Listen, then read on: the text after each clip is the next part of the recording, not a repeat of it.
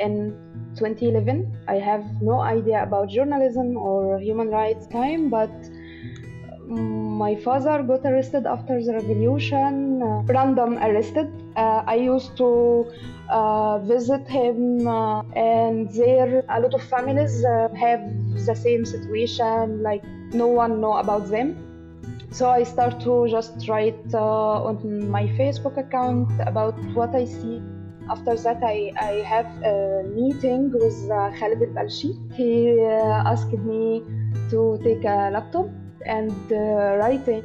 After a while, I found uh, the draft published on El Badil uh, website with my name, and yeah, I start my work. journalists at that, in that time helped me with my puzzle case, and they inspired me. I decided to be one of them. I, I chose uh, to cover human rights violation in Egypt I felt we, we should uh, telling the, the other story that the state want to uh, deny it. You're listening to Exposing the Invisible. Interviews with investigators about their methods, their communities, and what motivates them to keep going.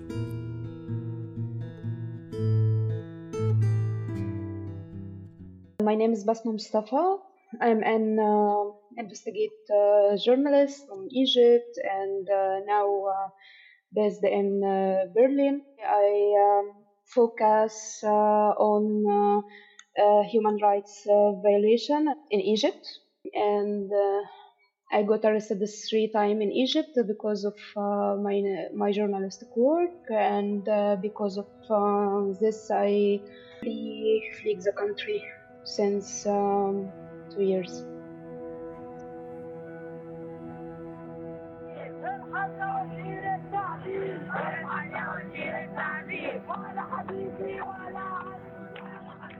The first thing I um, have a passion uh, to to cover it was um, uh, a military court against a civilian after that i uh, uh, started to learn some tools uh, and I was uh, I was in the field uh, covering the demo, write about uh, random arrested and how the state attacked the activist and human rights defender.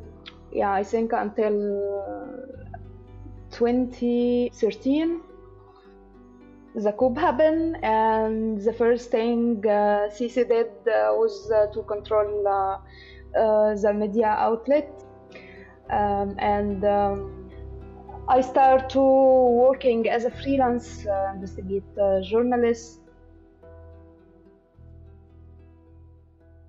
If you are a journalist in the field, you, your life, your report, everything goes in the street to cover what happened in the street. So no time to think about a, a big story or a big investigation or uh, specific information you want to uh, figure out uh, because your focus in uh, what's going on now uh, on the street. Uh, I I did shift between field journalist and investigate journalist because in somehow in Egypt there is no field anymore for any journalist.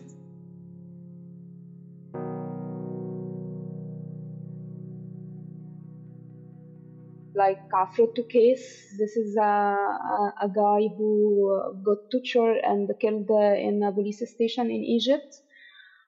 And I went to the field, um, uh, reported about the case, but there I I found this incident uh, must uh, be more more big. Uh, so I, I, I investigate uh, the whole information, but I was in the field and after that uh, i published investigation a big investigation but the format was different it's just a big investigation but all, all the information i collected was from the street uh, from the hospital from uh, uh witnesses. I think field journalism and investigate journalism must be connected.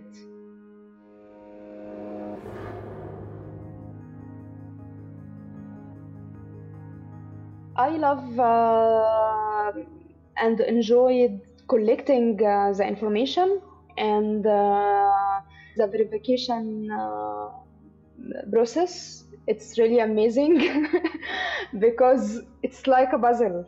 Uh, at first, you have nothing. Maybe you have uh, one piece of this puzzle, and uh, you started to uh, have the second piece and third piece and collect more and more and more and more until you have the whole image clear and really this this process is is very amazing to me and uh, exciting. Uh, because when I collect the old pieces I feel power. I feel the importance of uh, our job and uh, our role.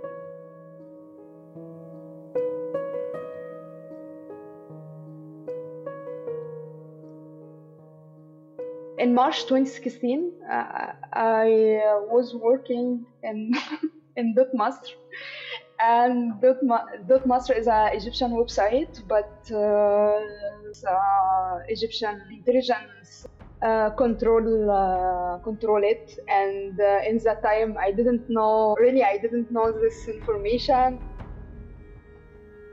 I was in New York uh, when I started my work with them and when I was there, um, I read uh, a news about uh, Giulio Regeni murder. Haider Abbasi, Al Jazeera.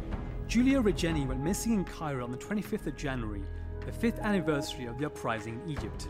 His body was found nine days later in a ditch, beaten, burned, and electrocuted. Egyptian investigators say Regeni was killed by a criminal gang. His mother rejects this account.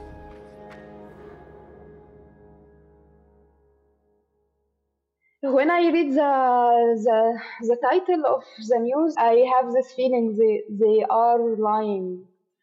Uh, so I, I I said in my mind, yeah, maybe when I arrive Egypt, I have to visit uh, these people.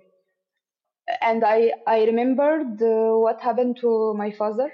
I have this feeling towards the families as a victim because yeah, the, their their son killed and after that the whole the whole media uh, write uh, shit about them and publish their name their photo. I went back and i told my editor chef i have investigation and about the five people uh, were killed uh, last week and security forces uh, charged uh, them with uh, Giulio murder we done the investigation and everything is clear the information is correct uh, the verification is done. And after that the the editor chef said something like yeah we have to waiting uh, to the management uh, approval.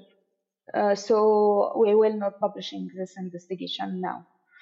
And I start to feel yeah something weird something not correct my colleague uh, who reviews the investigation after me already and he see everything is done everything is clear. He decided to publishing the investigation without waiting their approval. After that they uh, publish uh, a decision like uh, Basma Mostafa uh, shouldn't write about uh, political or human rights in Egypt or military or uh, police officers. And they put me in uh, lifestyle department.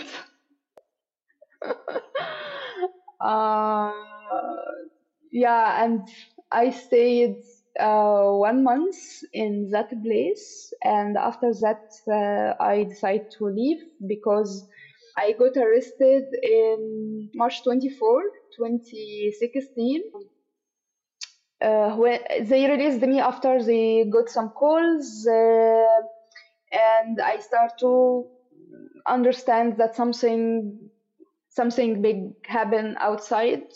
And after they released me i found that the italian prosecution published a statement about me. And yeah when i arrived uh, my office uh, my colleagues told me that uh, there was a kind of cooperation between security and the management to to handle over me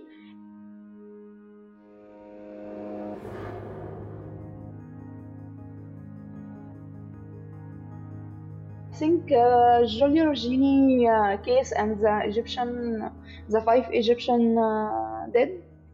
Not the first, but the, the big in, investigation uh, journalism I did and put me on the list uh, uh, for the Egyptian security, and of course also for me to to in in after this uh, investigation, I start to to figure out my tools and my power as a, a journalist and what can I do and uh, what what's the topic I will cover uh, uh, in the next investigation. The investigation made something like um, mapping for me for, for my for my journalistic work for Basma.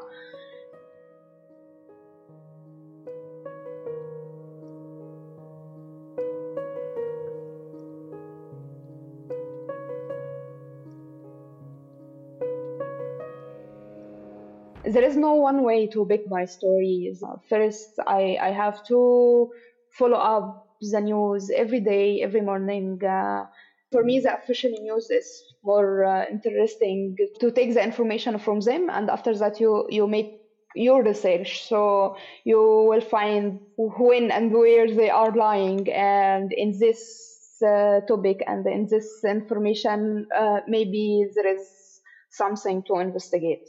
Another way uh, to be uh, to be among people, and you have open ears to listen everything to uh, to just listen to the people what they are saying what they are experience.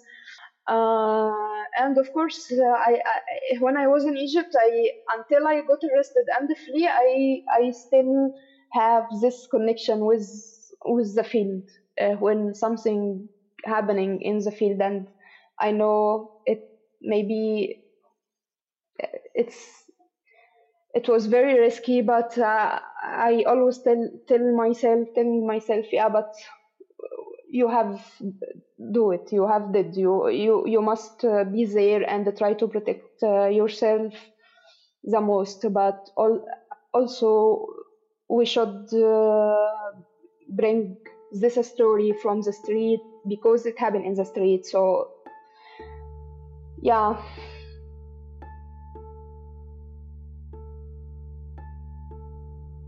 and I start to telling myself every day, Basma is the most important. If Basma not well, she can do nothing.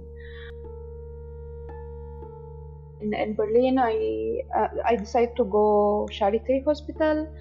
I registered myself in a mental health program for journalists uh, like me and have the same experience uh, with me, prison in their country, and now uh, living in exile.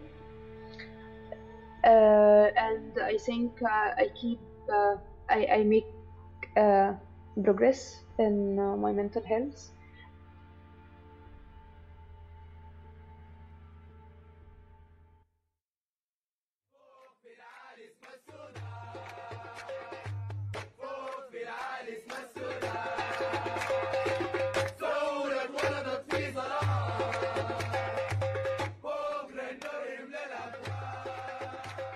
Now I'm um, working uh, with um, Mnemonic uh, organization in uh, Sudanese archive. We make uh, an um, open resource uh, investigation about uh, coup in Sudan, and we make a, um, open source documentation about human rights crime in Sudan and uh, I found uh, open uh, open resource is it's really amazing and very interesting, and I I use it now to cover a lot of crime from Sudan. Just uh, online. I collect a video and the photo show show show violation and uh, I start to know about how to verification this video from from Google Map. I can define uh, where this crime happened and uh, which street. So these tools, I think, enable me to work again about Egypt uh, from from distance or from the exile. There is uh, no safety guarantee uh, 100%, but as a journalist, you have to follow some rules. Uh, the safety uh, measure not just for the journalists, but also for our resources. Usually, I use Signal, encrypted mail. Uh, I close um, my location from everything, uh, my phone, my laptop. I did risk assignment always, but yeah, you know, in military country like Egypt, not all of the tools can work. I think in Egypt they they they, they pay a lot of money to to be in advance in this topic the how to how how they spy on journalists and human rights defender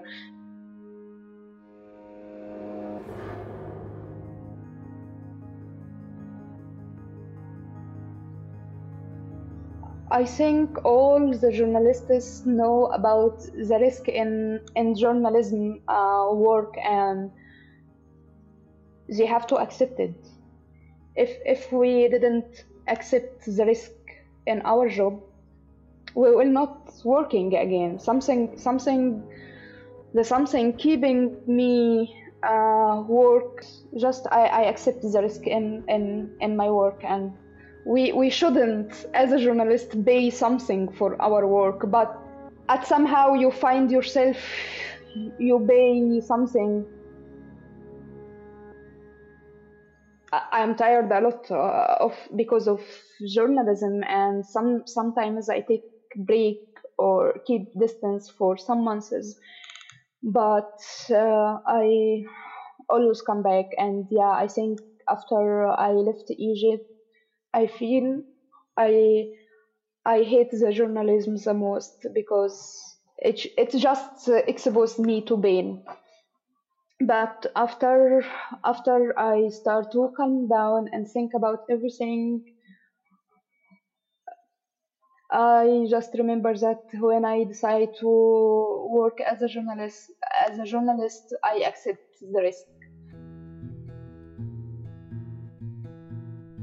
I think I, I keep working as a journalist for the justice and for the other story and for the unheard voice.